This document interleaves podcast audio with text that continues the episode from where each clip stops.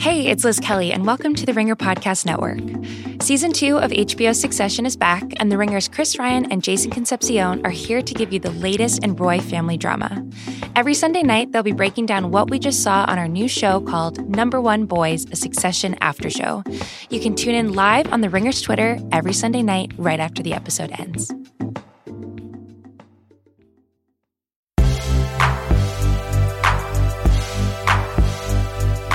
I'm Sean Fennessy, editor-in-chief of The Ringer, and this is The Big Picture, a conversation show with myself.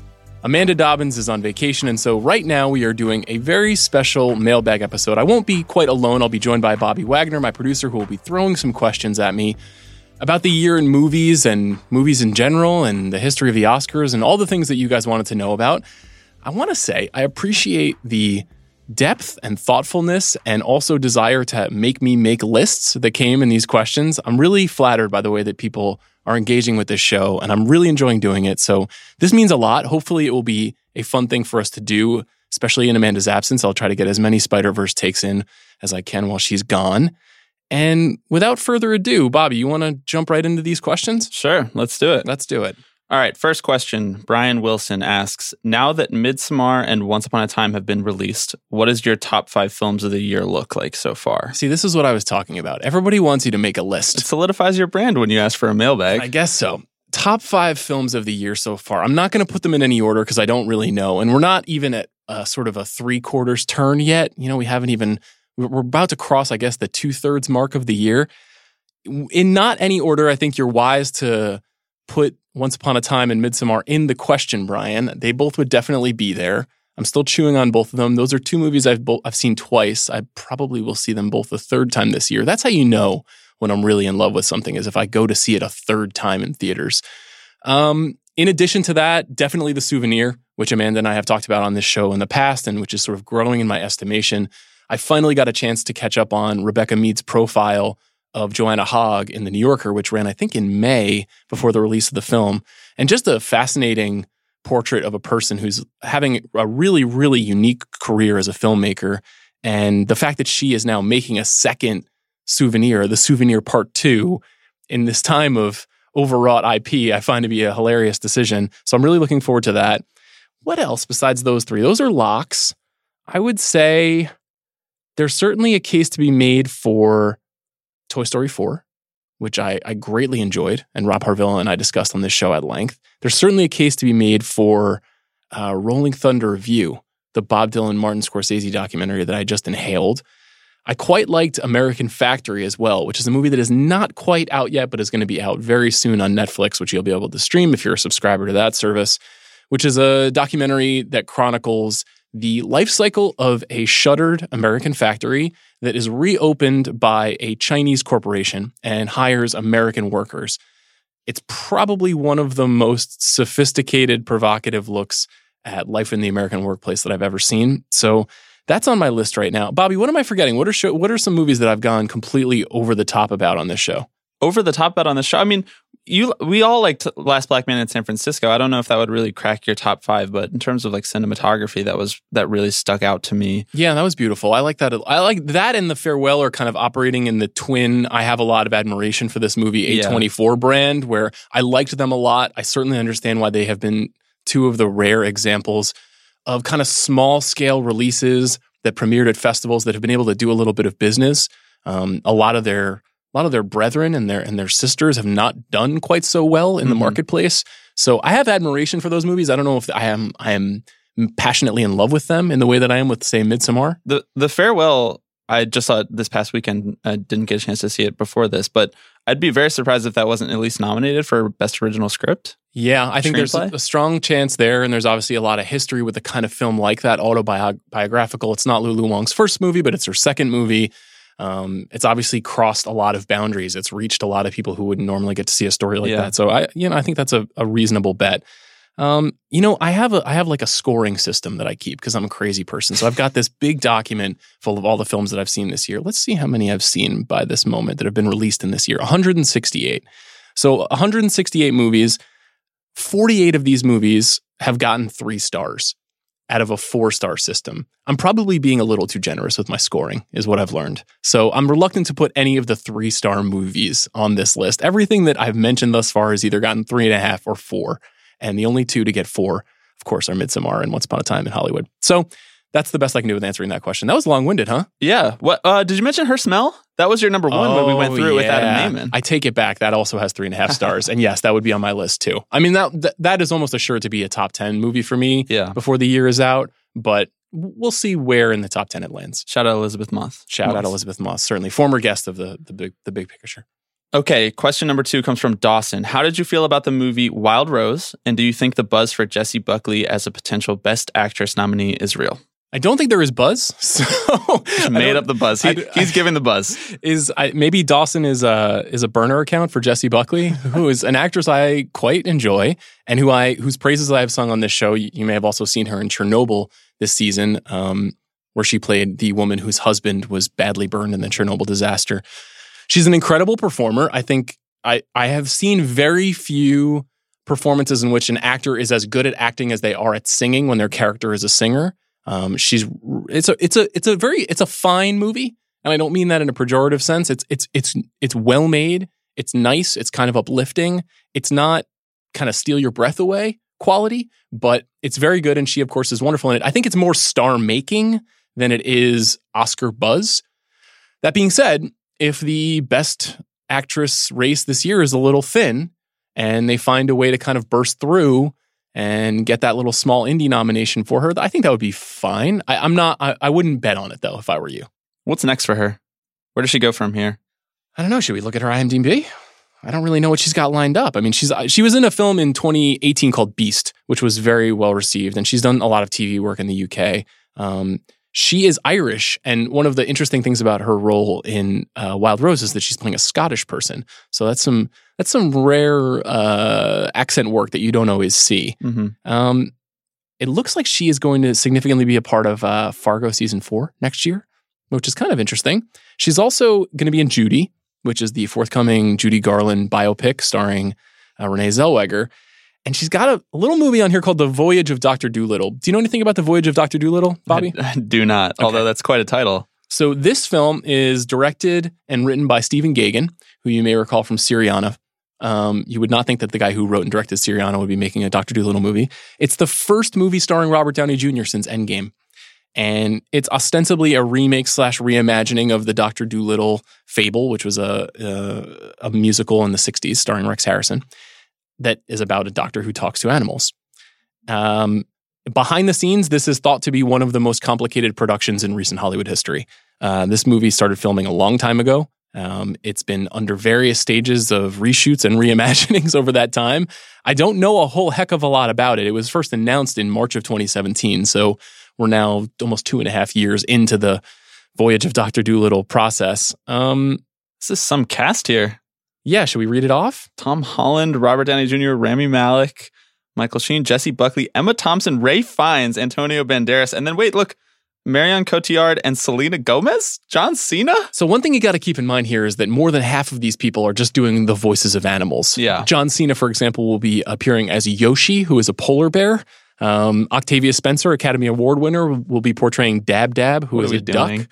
So, you know, this is how Hollywood goes forward. This is how theatrical releasing in Hollywood happens. We have to make The Voyage of Dr. Doolittle a $200 million adaptation of a movie from the 60s that no one likes anymore, starring the biggest movie star on the planet, as he is deceased as Iron Man, and featuring the voices of John Cena, Rami Malek, and Kumail Nanjiani. Heck of a time. So for Jessie Buckley, I don't know. I mean, she's the only character on this list that does not have a character name, which means maybe her role won't be significantly big. I like her a lot as an actress, though.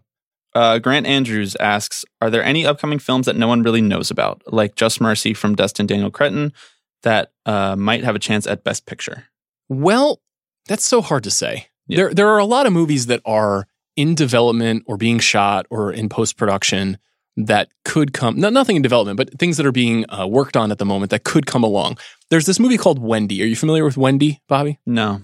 So Ben Zeitlin is the writer and director of a movie called Wendy, which I believe went into development maybe 4 or 5 years ago. This is the guy who made Beast of the Southern Wild in 2012. And this movie, which is being produced by Fox Searchlight, is nowhere to be found. I just don't know what's going on with Wendy. It is one of the longest in development movies of all time. Now, if Wendy just shows up at Telluride, which I don't think it's going to, but if something like that were to happen, immediately the guy who made Beast of the Southern Wild has a new film, and maybe it finds its way into the Oscar race. I don't really know anything about this movie, but that is the kind of game that you have to play when you're doing this. Likewise, a movie I'm very interested in is called Waves, which is a musical, which I believe stars Lucas Hedges and Sterling K. Brown, and comes to us from Trey Edward Schultz, who famously made Cretia and a horror film 2 years ago for A24, and is a very creative, thoughtful guy who operates almost entirely out of Florida. I don't really know what's going on with this movie except to say that I'm interested in it. If it comes along and it has a La La Land-like energy, maybe it's meaningful. Another movie coming from Fox Searchlight is Nomadland. This is Chloe Zhao, who you may recall from The Rider and who is directing the forthcoming Marvel film Eternals. She's got this movie, which will star Frances McDormand, that is based on a nonfiction book that was released earlier this decade. By all accounts, it sounds interesting. Sounds like it could be meaningful. I don't really know anybody who knows when it's coming out or at what stage of development it's in. Presumably, Chloe Zhao has moved on to Eternals or is about to. So those are three kind of random ones. Mm-hmm. There are some others that we just don't know a ton about, but we know are coming. The Laundromat, directed by Steven Soderbergh, is a movie that I don't think many people have seen, that is about the Panama Papers. And, you know, that's kind of got the profile of a movie that could be a big Oscar film. It stars Meryl Streep, but it's going straight to a streaming service. It seems like Soderbergh is in a very experimental phase of his career, so we'll just have to wait and see what happens. So that's my best three or four examples of things that we don't see coming. Now, maybe some of those movies don't come out until 2023. That's also in play. Yeah. You mentioned Lucas Hedges. What say you about Honey Boy briefly? Haven't seen it yet. Okay. Can't weigh in. This, of course, is the autobiographical story of Shia LaBeouf's life, in which Shia LaBeouf plays his own father. And it's about a young actor going through the stages of development and having some success and having some troubles and some trials. Those who have seen it have told me that it is a very powerful and intense film. Bobby, I think you've seen it. Yeah, it's extremely intense. And it's also like a dual timeline film. So Lucas Hedges is playing, I guess, like 20-something Shia LaBeouf. And then there's a child actor whose name I can't recall off the top of my head, but he's playing younger child star Shia LaBeouf. And Shia's performance, I think a lot of the questions have been, is Shia going to be nominated? And, you know, frankly, it's hard to say. Because on the one hand, I think there's been a long-term understanding all the way going back to his days as the star of Even Stevens and Holes and all this kid stuff. Iconic stuff for my generation. Iconic stuff. By the way. He is like a sincerely, passionately talented performer. Mm-hmm. Viewers of Project Greenlight may recall his role as the star of the film that they made in the first season of Project Greenlight. And he has a magnetism. The actor that you're talking about, by the way, that plays young Otis is named Noah Jupe, who people may recognize from A Quiet Place. Oh yeah, Noah Jupe, very good actor.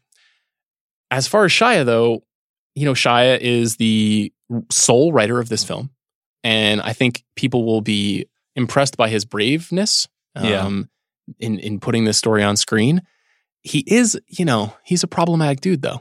You know, he's done a lot of things in the past, whether they be comments that he's made or things he's been accused of or legal fracases or accidents or the way that he's operated inside of big studio projects that have put a little bit of controversy around him. I'm sharing this in kind of a value-neutral way that may become trying for him as he goes into an Oscar campaign. It's really hard to say because where once those things would be deemed an opportunity to overcome struggle, now they may lead to someone like him being quote-unquote canceled. So I don't know.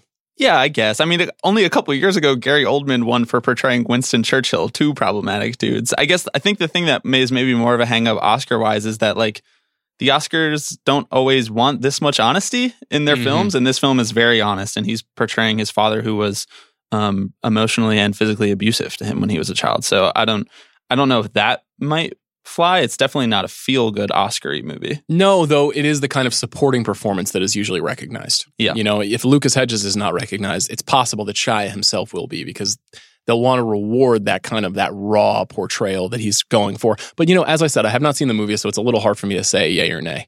What's next? A lot of people ask this question. So this is from Andrew Lai and many, many others. But they want to know, they're interested in hearing what you've learned, if anything, from your project of watching every Academy Award Best Picture nominee in history, which you've mentioned a few times on this podcast as well as a few times on the rewatchables. So what did you learn? I've learned two things, Bobby. One, there are a lot of fucking movies that have been nominated for Oscars. So this was a serious endeavor for you. I don't know how you did it. I'm not done. I'm not going to claim to be done. Hundreds of films have been nominated for Best Picture. It hasn't helped that they've increased the number of films that are nominated for Best Picture now. The other thing I've learned is that most of these movies are bad. And what we perceive to be a great film has changed a lot over time. But the thing that is unmistakable is that the Oscars have always been political. And I don't mean that in the sort of Republican and Democrat sense of the word. I mean that in terms of what gets spotlit at award shows and why. And the fact that there has been machinery behind films forever. The studios and the people who work on the margins of the industry that work hard to push for awards. It's evident when you look back at some of the nominees. Now, we've spent a lot of time on this show and on The Rewatchables kind of griping about illegitimate wins or things that we would do over again or what have you. What we don't account for is the small stuff in the middle. You know, like if you let's choose a random year and analyze the best films from that year. So in 1981, here are the films that were nominated for Best Picture. Chariots of Fire, Atlantic City, On Golden Pond, Raiders of the Lost Ark, and Reds. Now, I didn't have to rewatch any of these movies, or I didn't have to watch any of these movies for the first time when I was embarking upon this. I'd already seen them. But what's happening inside that fivesome is an interesting microcosm of Hollywood at the time, right? You've got a very sort of serious British historical drama, which won Best Picture. You've got a French auteur's kind of seedy, steamy romance crime film. You've got On Golden Pond, which is this treatise on aging. You've got Raiders of the Lost Ark, which is like a whiz-bang entertainment, very classical throwback. And you've got Reds, which is a deep historical American epic. And, 1981 is a very interesting year in movies. Are those the five best? I don't know. I mean, this is the same year that Stripes was released. This is the same year that Time Bandits was released. This is the same year that The Cannonball Run was released. Arthur, Superman 2. It's a very complex collection of movies. And what I've realized really is that going back and trying to watch all these movies is not necessarily good use of my time, because it's not necessarily telling me about what Hollywood was at that time. What it's telling me is what the Oscars was. And that then requires a second level of investigation. So I think I'm just learning that all things are political. That's my big takeaway. That's fair. The era of Twitter. So BMAC wants to know... BMAC! Fantasy, can we have a brief Midsommar spoiler discussion? As listeners of this podcast will recall, we had a spoiler-free-ish episode featuring Chris Ryan and the director Ari Aster. He wants to know your thoughts on the ending because they didn't get it in the spoiler-free episode.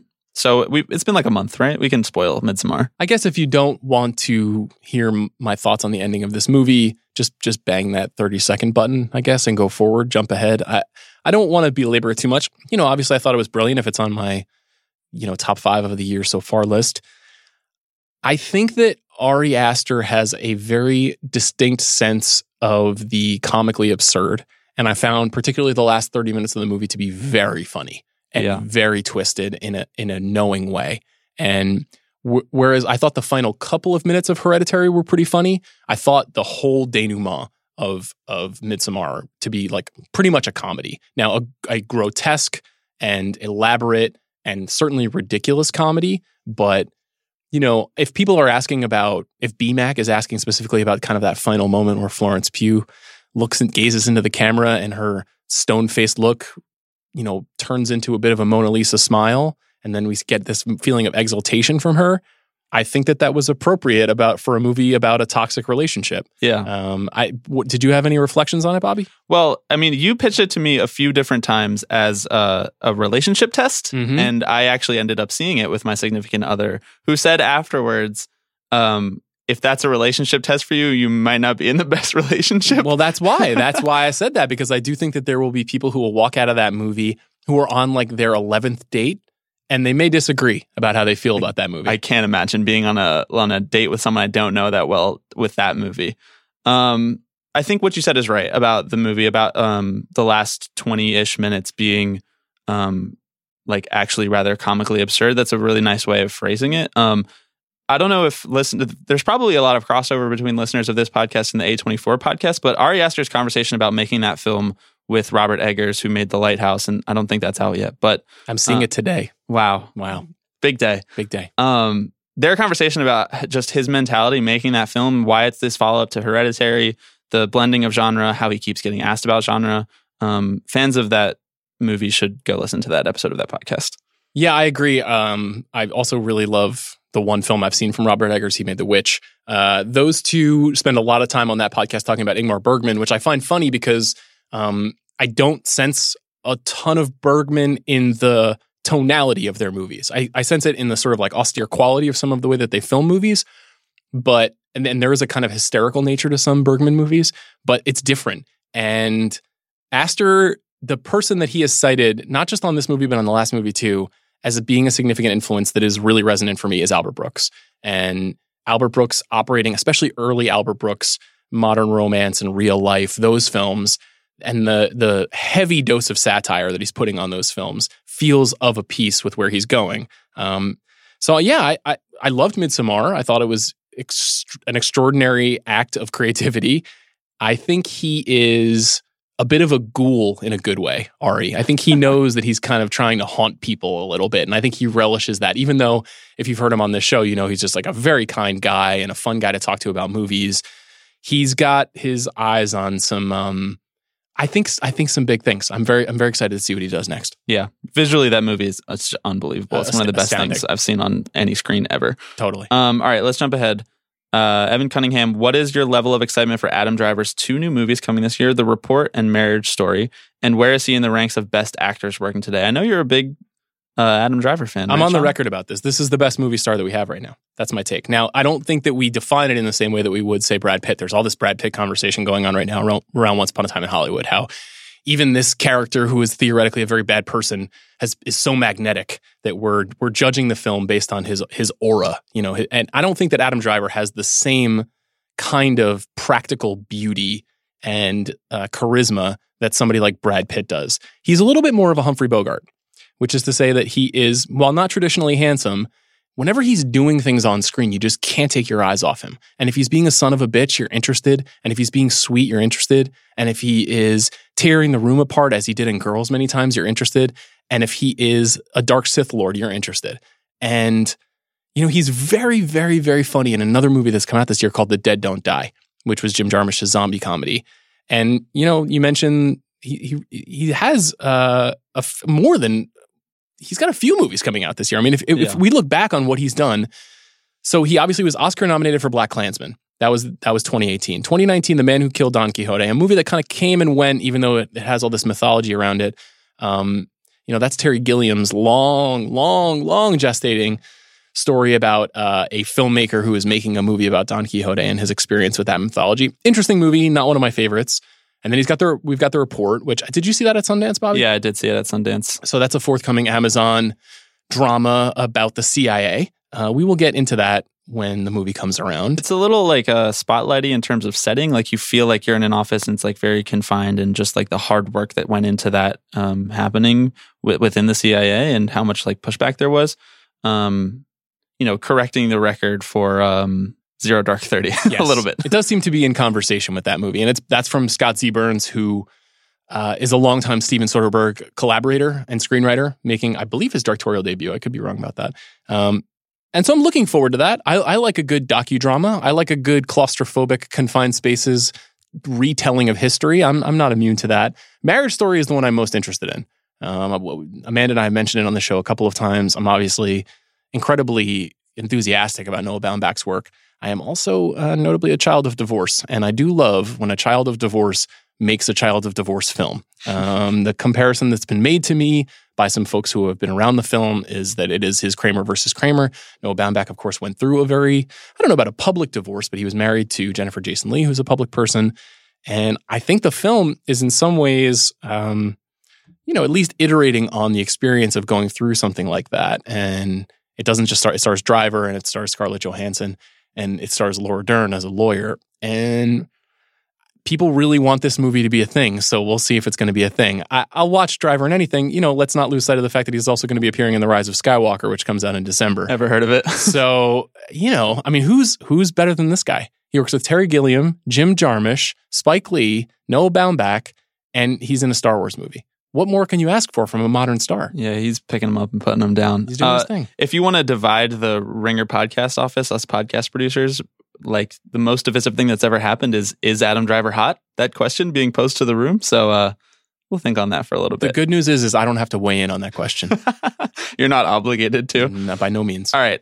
Jordan Eckard asks for your top turn your brain off comfort flicks. So movies you don't have to think about, but give you all the feels. I like the way that this question is phrased. It's different from the next question, which I'll get into a little bit. Turn your brain off comfort flicks. Here are the three movies I wrote down. I wrote down Anchorman, Get Shorty, and Dazed and Confused.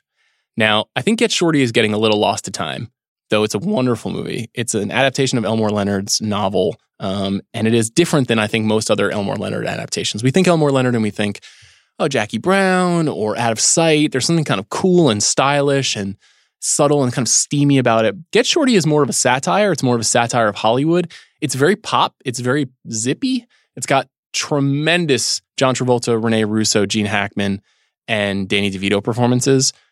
It's got a great early James Gandolfini performance in it. That's a movie that, for whatever reason, I owned it on VHS in like 1995.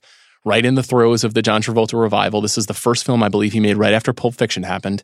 He plays Chili Palmer, who is a kind of a fixer for the mob. He's kind of muscle for the mob, but he also, you know, collects money, and he's got a history doing a lot of different kinds of jobs. And he comes out to Hollywood after living in Miami. And there's just a rhythm to that movie that calms me. Anchorman, I don't really need to explain Anchorman, right? Anchorman is well understood as a masterpiece that also doesn't require much brain work. Isn't Will Ferrell still doing like TV hits as Anchorman? I think people are well aware of why that's successful in 2019. Yes. Did you know that there's a Ron Burgundy podcast? I did know that, actually. Have you been a listener? I have not. I think he had Kamala Harris on last week. So does he just? I'm unaware of it as a concept. What is he? What is the elevator pitch for the show? Does he interview people as Ron Burgundy? Presumably, maybe I should check it out. I'm not into like fantasy pods. It's not really a fantasy pod because he's interviewing real people as themselves. However, he's playing a character. I've got some bad news for you. This is a fantasy version of myself. And for those of you who know me in the real world, you know that perhaps my podcast persona is slightly different. No, he's like this all the time. No, it's not true. And I wrote down Dazed and Confused. I don't need to explain these things too much, right? These are wonderful movies. Now, there's this whole history of other kinds of movies that I've had probably that relationship to over the years. Aliens and Terminator 2, the things that teenage boys watch when they grow up in the 80s and the 90s. I don't return to those things that much. And honestly, I don't do this that much. I feel like there is so much new work to see, and I love seeing new things and understanding new things. And we have never had an opportunity to see as many things as we do now for, if you just pool the total sum that you would pay for the most significant streaming services, let's say it's $300 a year. So for $300 a year, you can have the Criterion Collection and probably soon to be Disney Plus and Netflix. If you just take those three things, you could never watch 1/1000th of all of the offerings of those spaces. So I don't have a lot of time to kind of rewatch Anchorman unless we're doing a rewatchables. Yeah. I don't do the shut your brain off comfort flick while I'm by myself. If I'm with friends, maybe I'll do it sometimes. And I did it a lot more as like a routine in high school with friends or whatever, like going to bed, just throw on Role Models or throw on Superbad or Superbad is a good night. It's like a lot of those like dumb high school boy movies that you love. That's when I need to like maybe turn my brain off a little bit. Yeah. And you know, I'll send a shout out to my wife who has something called kitchen movies, which is that whenever she is preparing dinner or working on a new recipe project or baking something, she just puts on the TV in the kitchen, and it only goes on when she needs to watch a kitchen movie. And like her kitchen movies are so different from the movies that I would watch. Just yesterday, she watched an education. She watches routinely the David Lean movie Brief Encounter. She watches the Before Sunset, Sunrise trilogy all the time. That's a different tonality than the kind of movie I want on in the background when I'm trying to do something else. So for everybody, it's different. What's next? So similar, what are some of your guilty pleasure movies? So it's like a little bit of a different flavor of the same question. Guilty pleasures don't exist, Bobby. That's not a thing that we subscribe to. If you like something, you like it. And you need to stand forward and say, I am guilt-free in liking this thing. I love this take. In general, I reject the premise. That said, also this person is named Trey Turnernator, which as Mets fans, we don't recognize that. Yeah, that's why I didn't read it. Come on, man. I will say that there is certainly a kind of movie that I like that I don't feel guilty about, but I think what Trey is trying to get at, which is the sort of like Face-Off, Broken Arrow, Con Air, dumb action movie. It's the kind of movie that I'm not routinely invited onto for the rewatchables because no one wants to hear me pontificate about the cinematography choices of those movies. But I do have an admiration for them, and I do like them, and I have a lot of fun. And I love particularly Shea Serrano's ability to make us excited about those kinds of movies. And, you know, I think one thing that has happened too is, let me posit a theory to you. You know, in the 2000s, in music writing, which is something that I spent most of my time doing back then, poptimism came to the fore. The idea that popular music is not inherently bad and has a value, and it has a critical value, and we can understand the world a little bit better if we look at the totality of music through a similar lens, and we don't just dismiss things out of hand because they are inherently commercial. I think that movies quietly are having its poptimist moment. And I think the ability to say, you know what's really valuable is John Wick. Yeah. You know what's really valuable is some of the storytelling choices in Endgame. And the way that we are valorizing popular movie culture in a significant way. And I think that some of the things that we do here are contributing to that. I think the rewatchables is absolutely contributing to that. This sort of high-level engagement, sincerity, and a little bit of intellectualism sprinkled on stuff like Con Air. So I don't think they're guilty pleasures anymore. I think that that's a whole category that is kind of bunk. You wouldn't call Katy Perry a guilty pleasure anymore. You'd just say she's a person I like or not like if you are living in 2019. Yeah. But the fact that that is going on right now is interesting to me. Now, there is still a kind of movie that it's not necessarily reputable to say you like, and I think it's probably mostly problematic-ish movies, but like I saw Brightburn this year. Did you see that, Bobby? No, I did not. Brightburn is a Sony superhero movie. It's sort of like, what if Superman, but he's evil? And Superman is a kid. And we see the origin of a super-powered young boy who breaks bad. It's a well-made movie. It's a nasty bit of business. It's just a really tough, violent, and gory movie. And it's the kind of movie that when I was 16, I really loved. And I still have a little bit of admiration for it. I think it's hard to, you know, step forward on social media and say, the movie I fucking loved is Brightburn, because it indicates something a little cracked about you. And it's different than something like Midsommar, which is deeply artistic. Brightburn is more exploitative in a specific way within movies. So I guess that is the closest that we can come to this kind of like modern guilty pleasure. But as I said, I don't really think that that's a real thing. Yeah. Your poptimism point is well taken. The fact that I've read like 10 articles in my life about gun fu, which is like what they call the fighting style of John Wick. Absolutely. Just goes to show, I think, that there's much more widely accepted critical thought about these types of things. No doubt.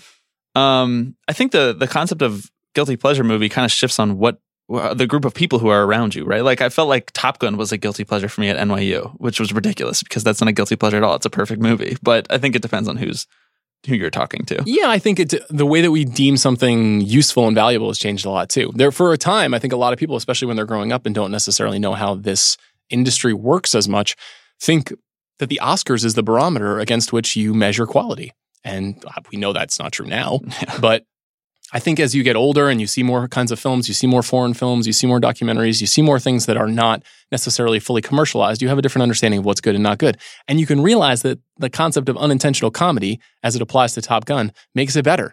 And it's okay to be excited about something being kind of bad because it makes it even better. I'm going to go so hard for that in 2020. Speaking of that, yeah. Jolyn Villa asks, what is most anticipated 2020 movie for you, rumor or otherwise? I wrote this down quickly. Here's my list. Last Night in Soho. That's Edgar Wright's new movie. I have a lot of admiration for what Edgar Wright does. I think Edgar Wright is trying to do the same thing that Tarantino is doing. He's trying to create an event at the movie theater. And that was what Baby Driver was. And I think even if you had some problems with Baby Driver, he was trying to create a theatrical experience that is full of energy. So I'm very curious to see what he does there. I wrote down Newark. You familiar with Newark? No. I'm familiar with Newark, the place, and unfortunately the international airport, but not the film. So I've never been to Newark, so I'm not going to weigh in on it. But I do believe that is the current title, and maybe they've changed the title at this point, of the Sopranos prequel. Oh, okay. Yes, I'm familiar with that. So this is it's James Gandolfini's character, Tony Soprano's father, I think, is the significant figure in this story. This has been long gestating. Like most human beings, I am a huge fan of The Sopranos. I'm fascinated by David Chase's career and everything he's chosen to do. I think David Chase's last movie, Not Fade Away, is one of the already kind of like lost classics of this decade. I wrote about it for Grantland back in the day, and I really admired what he was going for. And this is going to sound like a strange comparison, but I think it has a little bit in common with Euphoria, especially the ending of Euphoria's first season and the ending of this movie, Not Fade Away. So I'm to use this as a shout out to Not Fade Away and to my interest in David Chase. A couple of other movies. Here's a dumb movie that I'm looking forward to, and it's called The Gentleman. This is Guy Ritchie's new movie. At CinemaCon, I saw a preview of this film. And even though it's not coming out, I think until January 2020, and I'm all the way in. It's Colin Farrell, it's Hugh Grant, it's Charlie Hunnam, just being dashing, tweed-bearing, drug dealer monster guys. Great. And it looks in the vein of the sort of Snatch and Lock, Stock Guy Ritchie, which he has not been doing enough of lately, as we know from our Aladdin podcast. Other relevant figures in this movie include Matthew McConaughey, Henry Golding, who you may remember from Crazy Rich Asians, Michelle Dockery, with whom I am in love, from Downton Abbey, and Jeremy Strong, our number one boy. Just a lot of handsome dudes going to be wearing tweed. A lot of handsome guys in tweed. So that's late January 2020. I wrote down Nightmare Alley. There was some news about Nightmare Alley, which is Guillermo del Toro's next film, his first film after The Shape of Water. This movie is going to star Bradley Cooper. It's based on a novel from the 1940s. There has been already an adaptation of this movie from the 1940s starring Tyrone Power. This is a very twisted film about what happens inside of carnivals and who tries to penetrate the world of con men and chicanery. And it's going to be a period piece set in the 40s. And I'm very, very excited about it, even though I think Guillermo del Toro has lost my trust a bit in the last couple of years. I've also written down Lee Whannell's The Invisible Man. I think Lee Whannell is one of the more underrated genre stylists. The idea of him doing a classical horror movie is interesting to me. I mentioned Chloe Zhao's Eternals. As far as the Marvel movies that are coming in the near future, that is by far the one that has piqued my interest the most. There is now a bang-up cast in Eternals full of very, very famous people, including Angelina Jolie and Richard Madden and Kumail Nanjiani and a whole bunch of other people. I mentioned Waves as well. I don't know when Waves is going to come out. It might be this year. It might be next year, the Trey Edward Schultz film. I also wrote down Tiger Tail, which is Alan Yang's Netflix movie, which I don't know a whole heck of a lot about, but I did really admire Forever, the miniseries that he made for Amazon, starring Maya Rudolph and Fred Armisen. And of course, Alan has, appeared many times on the Dave Chang Show, and he was a writer on Parks and Rec, and he was a co-EP and writer-director on Master of None, Aziz Ansari's series. He's just a great writer, and so I'm very interested to see what he does when he's got everything at his fingertips. Yeah, I'm quite a fan of the wholesomeness of his storytelling in many different occasions. He's a sincere fellow, you can tell. Yeah. Okay, Nick Adams asks, and many other people ask this, what is your Rewatchables passion project that no one will agree to do? So a little bit of inner working here at The Ringer that you're trying to lobby for. I honestly don't know. I mean, I really want to do There Will Be Blood for obvious reasons. I think that There Will Be Blood is the masterpiece of the 21st century. I don't think that Bill is opposed to it. I think that Bill's trying to cycle through every last damn Michael Mann movie before we get a chance to do that, which is fine. You don't want to fire all the bullets out of the chamber. The thing is if Bill does Black Hat before I get a chance to do There Will Be Blood, I'm going to be very concerned about my future, and that's just one of those things, Michael Mann is a brilliant director, and I admire a great many of his films. I understand the desire to do The Last of the Mohicans, and there's a handful of others that he hasn't done yet. Thief, I don't think, has been a Rewatchables. There Will Be Blood needs to happen, and I'm waiting on that. I've already created so many podcasts and content options here and at Grantland in an effort to talk about There Will Be Blood. I wrote about the 10th anniversary of the film. We did a 2007 Top Fives podcast here. I just really love digging my teeth into that movie. So that's my hope. I don't think no one's agreeing to it per se, but that's where I want to go. A 2007 Top Fives podcast for you to talk about There Will Be Blood is just like chef's kiss, It's my lifestyle. That's my lifestyle. Okay, here, a few different people asked about this, Nate Schwartz being one of them. Suggestions from the Criterion channel. You've talked about it a few times. A lot of people who listen to this podcast probably have it, myself included, and it can be kind of a wall of old movies that you don't know that well. So are there a few that stick out or a few filmmakers that stick out for you? It's so hard to do this because it's so hard to know what people are and are not familiar with. I'm always surprised by some people have an extraordinary depth of knowledge about the work of Akira Kurosawa, but they don't know anything about Nicholas Roeg, right? So how do you decide what to say? What you really should watch is this. Because there are certain canonical films that I think people are familiar with, but maybe they're not. The first handful that I wrote down were The Red Shoes, the Powell and Pressburger film, and Bicycle Thieves, which are two significantly different non-Hollywood productions that are striking in sort of their beauty and their intimacy and their importance to the future of filmmaking. And their films are from the 40s and the 50s. And I would just plainly recommend those to any living person. I would just say, watch The Red Shoes. I dare you to watch The Red Shoes and not be moved. Then there's some other things that are passions of mine that other people may be interested in or not. I wrote down Volver, which is a Pedro Almodovar film. I'm kind of preparing for Pain and Glory, his new movie coming up. I think there are 6 or 7 Almodovar films on the Criterion Channel right now. I don't think you'd really do poorly to watch any of them. I wrote down The Manchurian Candidate, which is actually a Criterion Collection Blu-ray that I spent hard-earned money on because I love that movie so much. It's a John Frankenheimer sort of espionage paranoia thriller from the early 60s that is one of the most sophisticated, complicated evocations of political insanity that you can ever see, and it certainly feels relevant to this exact moment. I wrote down Akira, The Wrath of God, which is one of the masterpieces made by former Big Picture guest Werner Herzog. If you want to see Klaus Kinski going for it, check out Akira, The Wrath of God. And then, you know, one of the great things that the service does is they organize certain collections by director. I'm obviously obsessed with directors. That's why I'm talking to so many of them on this show. I just wrote down a handful that would be good. I mentioned Herzog. I mentioned Nicholas Roeg, who, you know, passed away earlier this year and who Adam Naiman has written about for the site. Directed movies like Walkabout and Don't Look Now and Performance, The Man Who Fell to Earth. I don't think you can go wrong with any of those movies. Those are all on the service. I wrote down Carol Reed. Are you familiar with Carol Reed, Bobby? I'm not.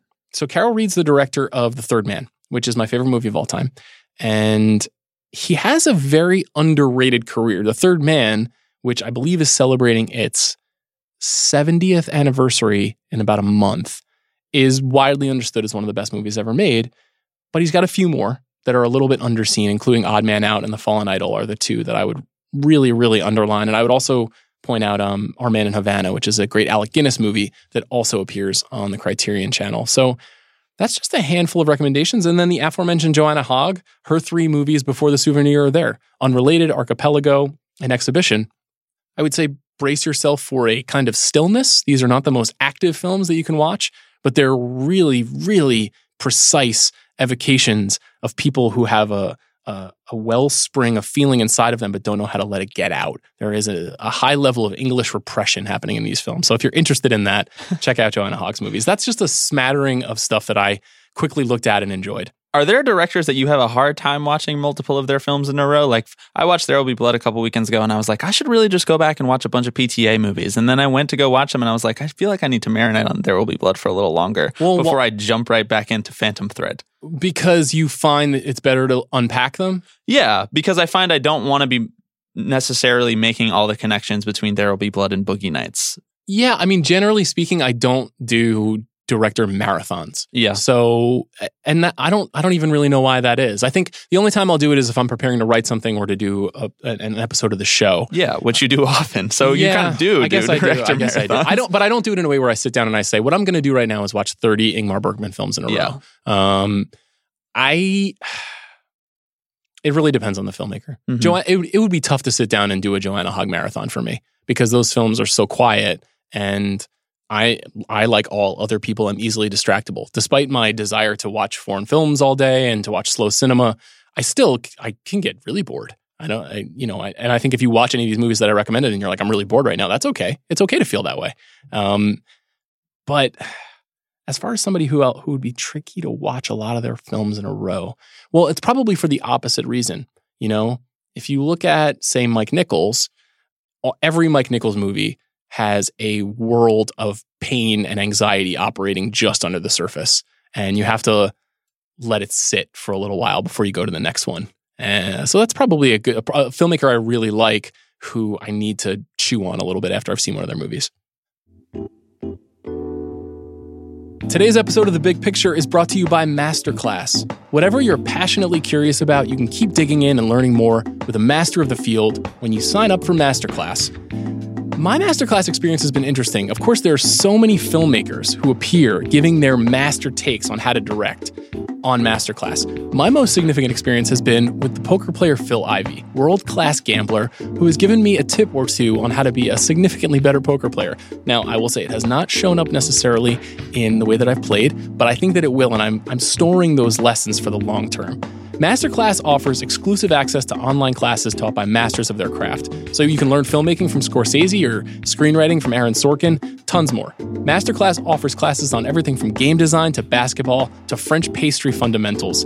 There are over 60 classes and new ones are added all the time. Lessons are about 10 to 15 minutes long and you can explore them in whatever order you'd like on your phone, tablet, Apple TV, and computer. Plus, Masterclass offers a 30-day money-back guarantee when you sign up for annual membership, so you've got nothing to lose. Now you can have unlimited access to every Masterclass, and as a Big Picture listener, you'll get $30 off. Just go to masterclass.com/bigpicture for $30 off of your first year of the All Access Pass. That's masterclass.com/bigpicture for unlimited access to Masterclass at $30 off. Masterclass.com/bigpicture.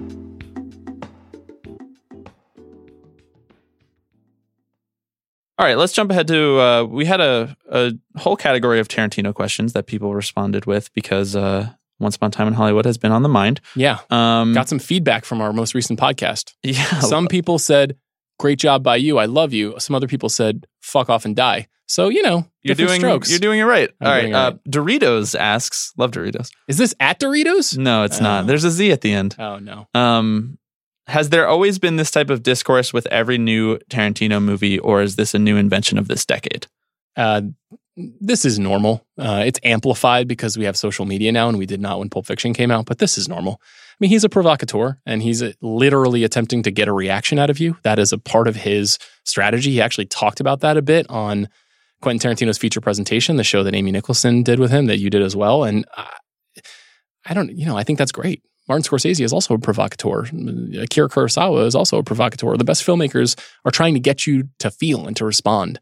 So I think that is he problematic aspect of this is also not new. People have been adjudicating whether his movies are too violent ever since Michael Madsen cut that ear off in Reservoir Dogs. So, you know, part of the reason I think I was a little bit exasperated by some of the commentary around the last movie is because I just feel like we've done this before. And I feel like there are few filmmakers that can get me as excited about the work that they're doing as he can. And so I think that while it's not the criticism is not illegitimate, I just was a little bit bored by it. Let's jump ahead to Jay Merritt asks, he says, 10 out of 10 agree that Leo's performance in Once Upon a Time in Hollywood is one of his best. You mentioned that when on our review of the movie. Where do you think Pitts ranks among the roles that he's played? Well, this is challenging. I think Pitt's performance is a little more of a cipher for how you feel about the rest of the movie in this, right? Like Leo's performance is objectively just unbelievable, but I think Pitt is kind of at more the same speed as the film. I think that's fair. I think Pitt is not given as he's not plumbing the depths in the same way that Leo is. Leo has to act extravagantly. He has to cry. He has to wail. He has to scream. He has to doubt himself. He has to be furious and delighted and scared. Pitt is as cool as Lake Placid. You know, he is all on the surface, calm, confident, maybe a little evil. And so while it's a strong evocation of Brad Pitt's stardom, I don't know if it's necessarily in his greatest performances. I think it's one of his greatest star turns. And there's a big difference there. So how does it relate to something like Moneyball? You know, Moneyball, he was nominated for an Oscar. I think he was very similar in Moneyball. I think he was very calm, very even-keeled, not going out of his way to do things. It's a little different from something like the assassination of Jesse James by the coward Robert Ford, where he's applying an accent, he's lost a great deal of weight, he is melancholy and mysterious and angry, and he's flexing a lot more muscles. I also think he's very, very fun in something like Fight Club, which may feel one-sided, but by the time you get to the end of the film, you realize he's doing a lot of different things. So I don't know where this fits in like his long-term filmography. I think people will point to it as one of his great star turns, which is really what his career has been about. There's always been a conversation about how he's a character actor hanging out in a leading man's body, but I would argue that this is more of a leading man performance than anything else. It's way more of a Steve McQueen performance. Not a lot of dialogue, looking cool all the time, beating up the hippies, doing things that only a cool guy can do. So it's in the top 12, but I don't really know what that means. In an Oscars montage of Brad Pitt's career at some Lifetime Achievement Award 30 years from now or whatever, what movie plays first? What is his most iconic performance that you associate with him? This is a very good question. Well, it comes in two phases. There is the Legends of the Fall, Thelma and Louise, Interview with the Vampire, Seven era, when he is a hot young 90s star. And then there is the guy who recedes a little bit from that stardom and takes on more challenging work. Now, I think the sort of most quote-unquote respectable thing he's ever done is The Curious Case of Benjamin Button. Mm-hmm. That's the one where people will say... I'm not a fan of that movie. It's my least favorite Fincher. But I do think that that's the one where he is going for it the most as an actor. And I think additionally, Inglourious Bastards is probably one of the most well-remembered movies that he's made. Yeah. And has the most, I think especially for people like us, as he gets older and we start valorizing him, we're going to point to a movie like that. We're going to point to Ocean's 11. You know, we're going to point to probably movies like Once Upon a Time in Hollywood. The Tree of Life, I could see being a factor here. Certainly Moneyball, since he was nominated.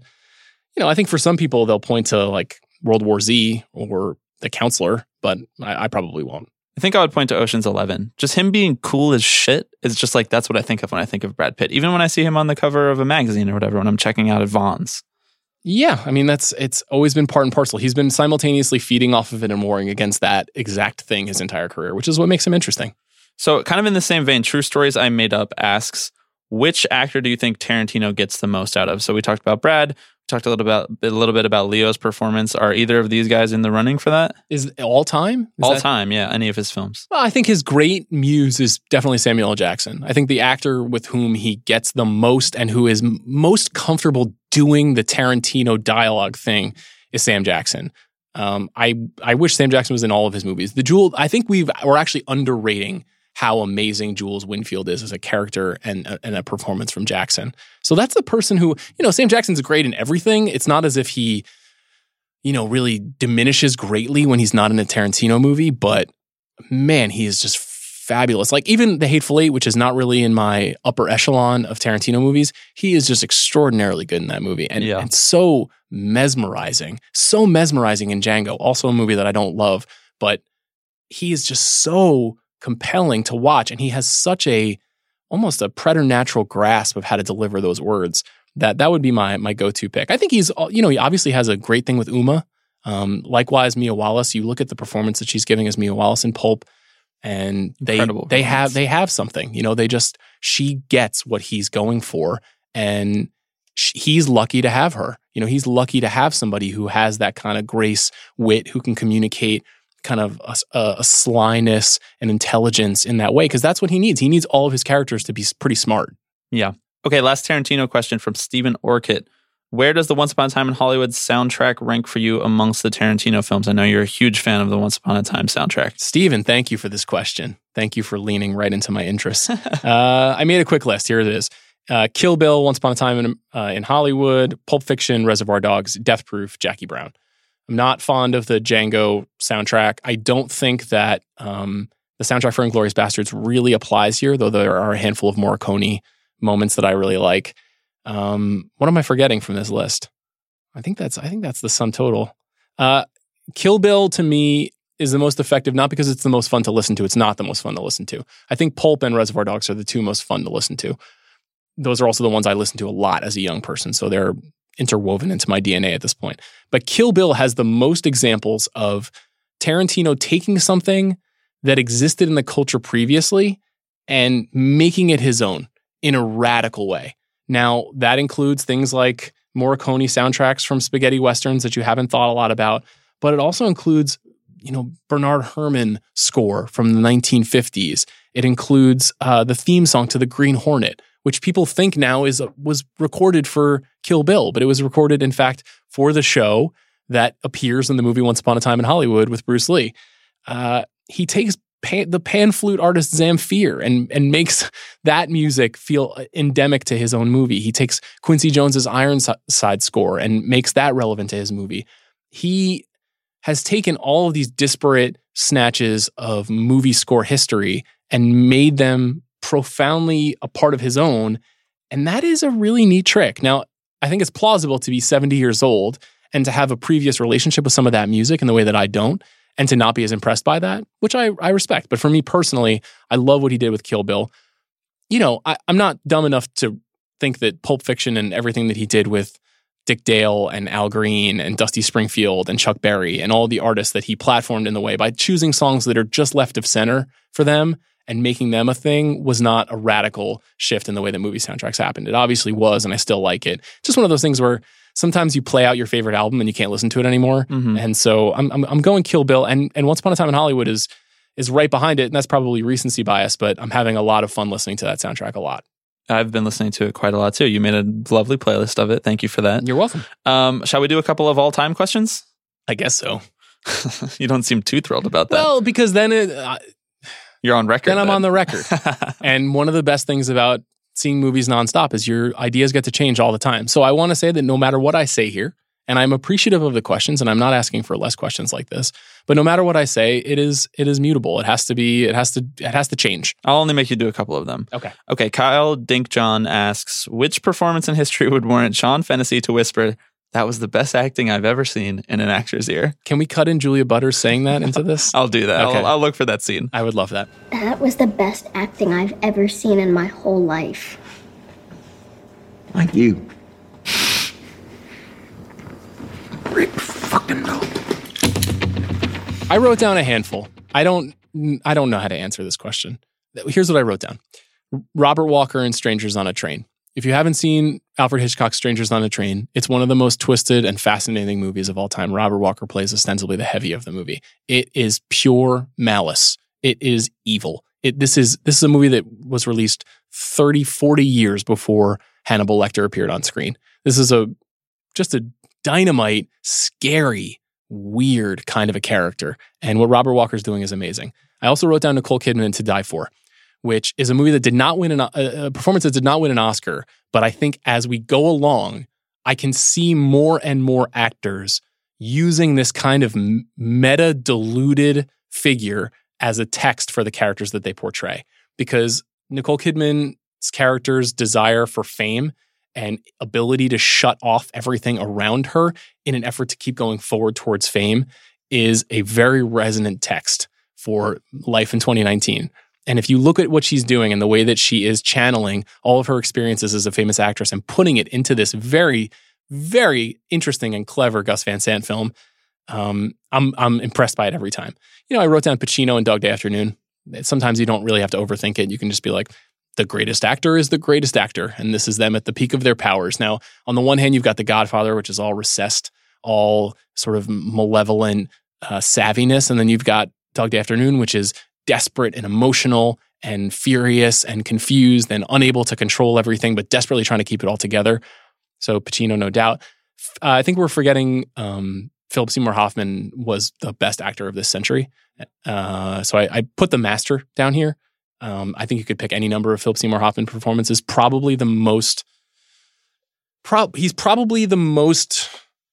flexible actor, give or take a Meryl Streep, mm-hmm. who can do comedy, drama, docudrama, thriller. This is a guy who's the best Mission Impossible villain. I was just going to say that, yeah. You know, he's a person who is the funniest part of a Ben Stiller comedy. He's a person who is an extraordinary shit heel in Talented Mr. Ripley. He is the purest evocation of vulnerability in Boogie Nights. Just like really my favorite actor, has always been my favorite actor since I came upon him in Son of a Woman. And his performance in The Master is like genuinely moving for me. So that one, I wrote down Faye Dunaway in Network. Network is like a top 5 movie for me. Diana Christensen, much like Nicole Kidman's character in To Die For, is a very prescient figure in the way that media came along. And I think her ability to kind of like icily and hilariously show us what's wrong with people, that lives on for me. Burt Lancaster in Sweet Smell of Success, similar. Are you sensing a theme of cynical, dark figures that I respond to?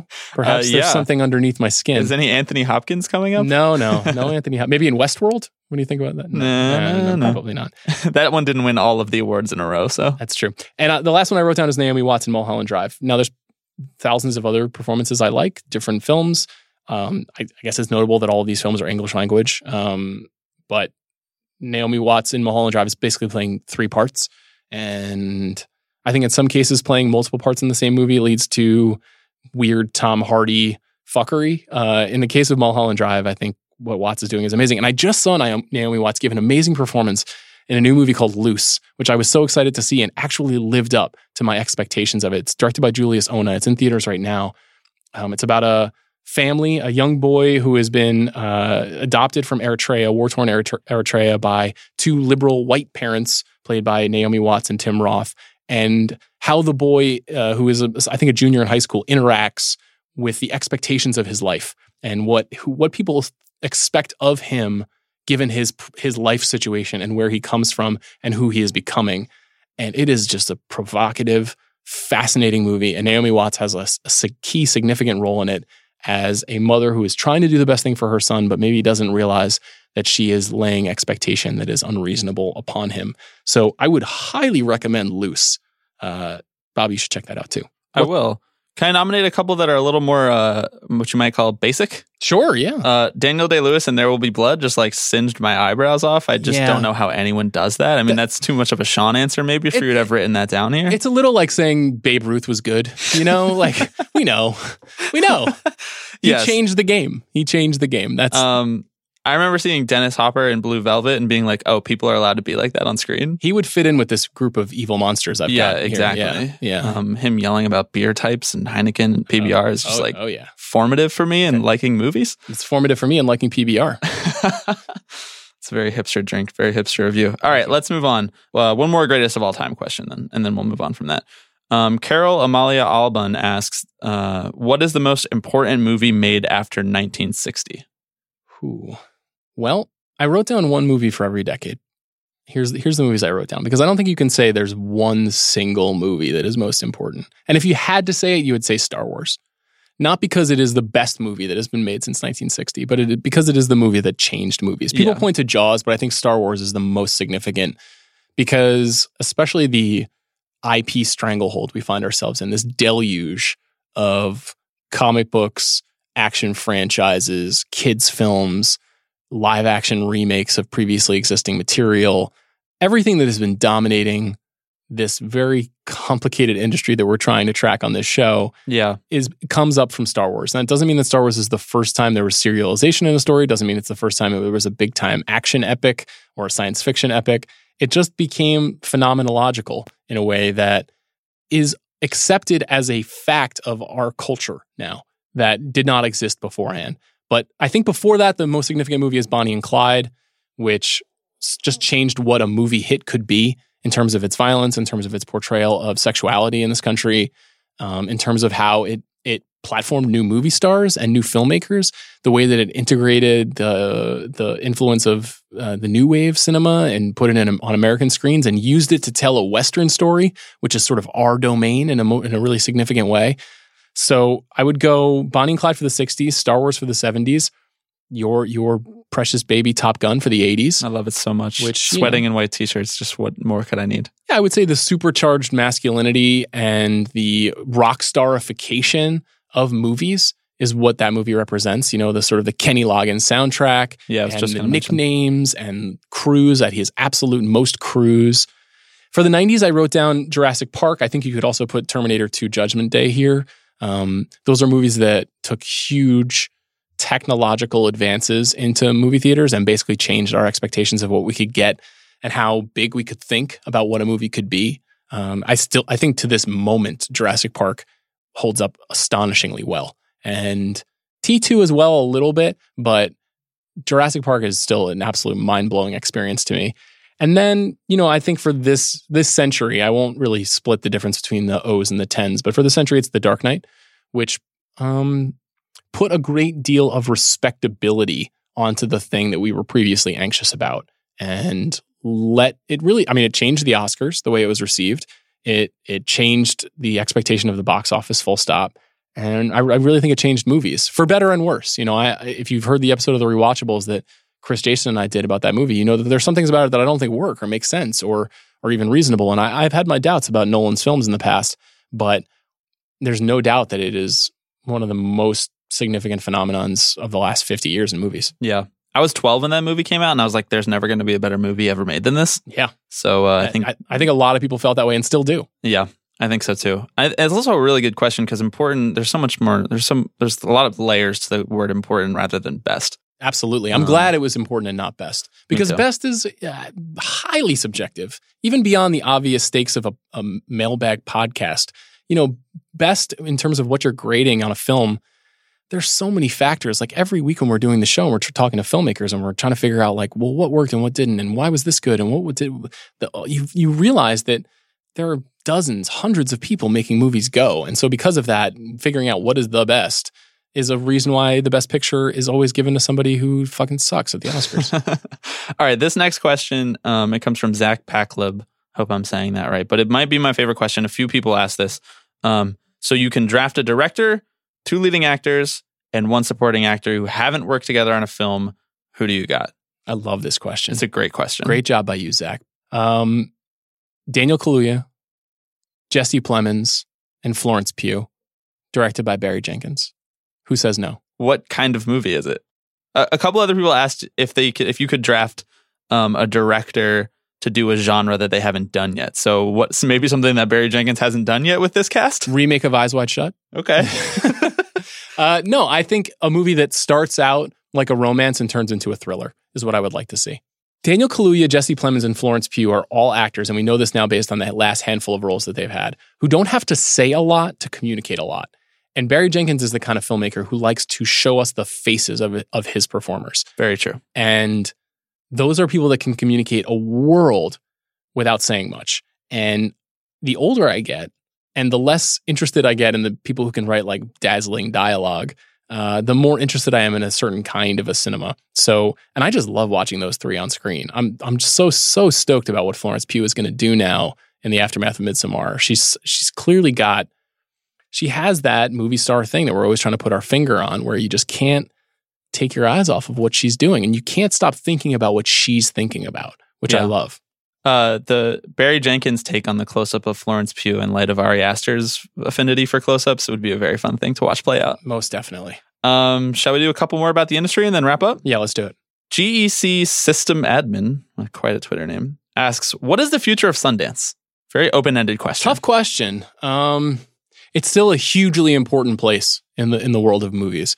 What the expectations are coming out of Sundance is probably what's going to change the most, because it's obviously deeply useful and interesting place to discover new voices. I think the Sundance Labs do incredible work in helping to develop people and to giving them exposure to professionals in the space.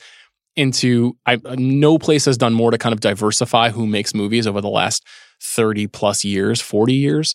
I guess probably since the mid-'80s is really when Sundance has been thriving. So they've got this incredible track record of providing an opportunity for new voices, which I have always admired. The movies that have come out of Sundance that have been big-ticket items of late have not always succeeded. And there has been some doubt cast on certain kinds of films because of that. You know, Late Night experienced a little bit of a, not a backlash per se, but just a kind of anxiety cycle that resulted in not as much performance as a movie like that maybe could have done. We're only a couple of years removed from a movie like The Big Sick kind of overperforming its expectations, and everybody wants that for independent cinema, but it's not as easy to replicate as it was in 1997. So I think that there will be some anxiety. You know, in the future, we'll have Paul Downs Colezo on the show talking about his movie Brittany Runs a Marathon and talking about, you know, what it's like to participate in the experience of being in a bidding war and to show your film for the first time at that place. It's a place that has a psychological hold on independent filmmakers the world over. And I think that there are still both streaming services and studios that are interested in what happens there, but it's changed a lot. And if you fail coming out of Sundance, I don't know if that means you're in trouble or if you can reboot in a meaningful way. Mm-hmm. Julius Ona, who I mentioned, who directed Loose, is kind of an interesting subject there. So Julius Ona's first kind of professional film was a little movie called The Cloverfield Paradox, which was previously a Paramount film that was sold to Netflix. It was debuted, I believe, after the 2018 Super Bowl on Netflix, and was just absolutely savage. The reviews are terrible, and the movie is not very good. And it was a part of the Cloverfield universe and produced by Bad Robot, and the movie just didn't work for whatever reason. Ona is a super talented guy who has been kind of making his way slowly through the independent ranks of the film world. I think he went to NYU. I'm not sure. Go Violets. I don't care about NYU. Sorry. Neither do I. But Ona, I think, basically got a chance to reset his career by taking Loose to Sundance. And he took it to Sundance. People liked it. It was purchased by Neon, and now it is out in theaters, and it is doing decent business. And I think that that's a person who has actually used Sundance to an interesting effect. And it still has that potential too. It's not just a place for people who've never done it before. It's a place for people who are either returning alumni to the system or who need a reset. So it's still vital. It's still a vital part of movie making in 2020. Okay, here are two questions that kind of go hand in hand. So Tyler asks, and then we'll wrap up there. So Tyler asks, all the time on the pod, you guys talk about how we're in the time of MCU and how they dominate the movie-going experience like Westerns in the 40s and 50s. So if you had to make an educated guess and predict what's coming next in terms of genre, what would it be? It's like maybe the hardest question you could possibly ask about film. Well, I think that The Lion King is a really important movie. Not the 1994 version of The Lion King, the 2019 version of The Lion King. Because what that movie does, even more than Avatar, is that shows us that we don't need location. We don't need humans. We don't need anything other than technicians and voice actors to make movies happen. And if you look at the general American economy, there has, over the course of the last 30 years, been a lot of anxiety about the idea of automation and the concept of not needing human workforce to execute product. And there is, in a kind of Philip K. Dick way, a bit of an anxiety about whether this could happen in movies. Now, obviously, some of the most successful movies in the world right now are animated. The Lion King is a different form of animation.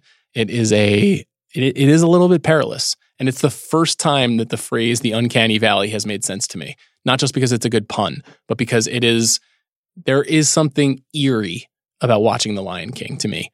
And part of that is because it's a story we already know, and so it feels iterative and it feels like a waste of time. And part of it is because it will replace a certain kind of movie that I love. And there's no doubt about it in my mind that it will replace that. There is a significant difference to watching a movie like The Last Jedi and watching a movie like The Lion King. Even though they both feel like they are part of this, frustrating Disneyfication of the box office, and, we're super worried about where things are going and whether movies will be in theaters and will it all be IP. The Lion King is not exactly a genre the way that a comic book movie is a genre. It is just a style of filmmaking. And I think that style is going to become more pervasive, especially as the technology gets cheaper. And frankly, technology like this always gets cheaper over time. And so as it gets cheaper, and there are more movies that are like this, that look real and seem real, even though they are entirely unreal, I think that's the direction we're headed. And once we get exhausted of Marvel, and we will, because all societies get exhausted of all of the most popular things and they move on to the next iteration, I think we're going to have a kind of movie-going world in which the uncanny valley is increasingly canny. Yeah, I think there will be probably a lot less of a backlash to the filmmaking style of The Lion King when it's not just the same story told over again.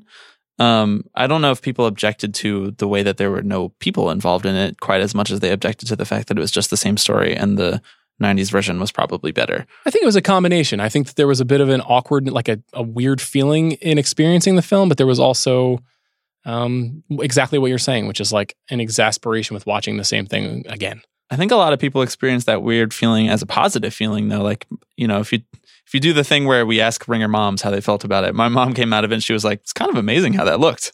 Yeah. I mean, it's not that it's not an achievement. And I think Amanda and I both tried to kind of underline that when we talked about the movie when it was first released. Definitely. It's not a judgment to me of the work that the people have done specifically.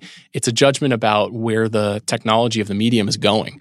And it's just less rooted. Like, you watch it and then you think about a movie like Midsommar, which we've talked a lot about on this episode. And it's just like, there's so much more of a sense of place with Midsommar and a sense of feeling and this certain innate quality that just like seeing a real field and real people in that field close up gives you, that I just don't think that any of the Lion King footage really ignited for me. Yeah. And honestly, my favorite sensation at the movies, and maybe this is just dawning on me now, but it's to feel unsafe. It's to feel like I'm in a place where I don't know what's going to happen next. And a movie like The Lion King, while it is a technological breakthrough, is just very safe. It's very safe storytelling. It's a very safe product rollout. I think there's more flexibility in superhero movies, candidly, to be unsafe. The movies that we're going to get in the future from Marvel, sound kind of unsafe. I think that there's expectation that they'll perform well, but they're going to be a little different than what we got before. The Lion King, there's just nothing different. It's the same story. It's a story that we've seen a million times, and so I'm bored of that. Yeah, me as well. Okay, we have a ton of great questions here still that we haven't gotten to, but we're running out of time here. So final one, and this if the last question was kind of a look forward, this is a little bit of a look back. So Avinash Ajarapu asks, how would you define this decade of films? What kind of narrative are the films from this decade talking about? What movies do you think will be considered as classics? This is a really good question. I am probably not qualified to answer the question. How would I define this decade of films? Desperate and aspirational, I think. But I don't think that's so significantly different from the entire history of film. I think certainly it feels like box office is scared, but I think films are more diverse than they've ever been. I think there are some people that are trying things that you couldn't try before. I think a lot of our anxieties about where things are going are rooted in the loss of what we knew as kids. So whenever we say, why don't they make sexy thrillers or studio comedies or rom-coms or all these things that we're always whinging about on this show and elsewhere, it's because that's what we had when we were kids and we don't have it anymore. But what we do have is The Last Black Man in San Francisco. Mm-hmm. We didn't have a movie like that 25 years ago. Or if we did, it was harder to see than it is now. And I think that there's been a lot of opportunity, but everything has become miniaturized. So the most money that a movie like The Last Black Man in San Francisco can make in the entire market is like $15 million. And so fewer people will see it. But you can see it. You can go to a movie theater if you live in a major city, if you're fortunate to see it in a major city. Or you can wait until it comes to VOD 3 months later and you can rent it for $4.99 and you can see it. So those movies are getting made. It's not that they're not getting made. It's just that everything is shrinking and there's a huge stratification. And of course, there are 10 Disney movies that will be at the top of the box office and they will be big.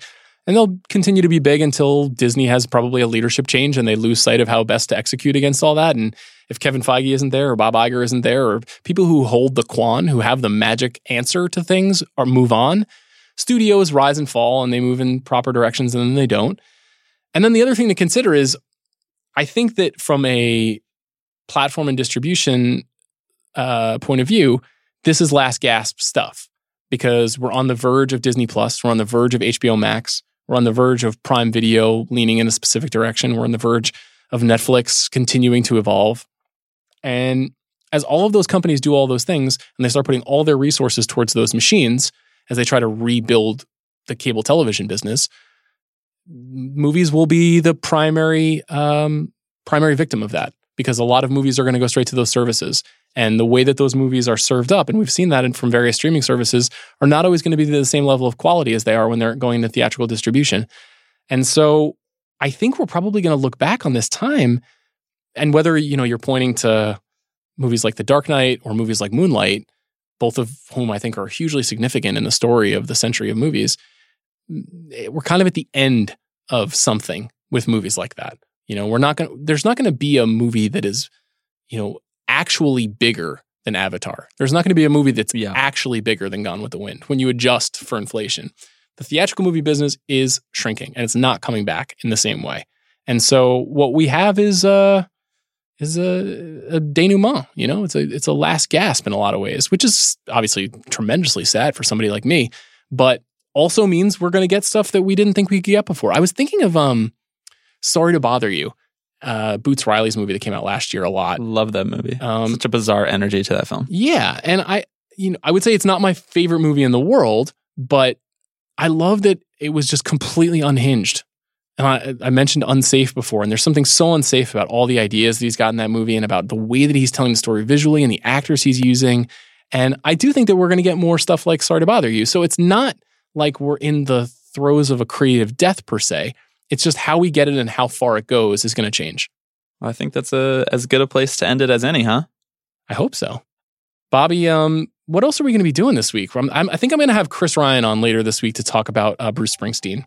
And that's because we're going to have Gurinder Chadha on the show. She is the director of Blinded by the Light, which is the heavily Bruce Springsteen indebted new film coming out at the end of this week. And then after that, Amanda returns and we'll probably start yelling at each other again. How does that sound? Sounds about right. Okay. Thank you for not yelling me on this episode, Bobby. I appreciate it.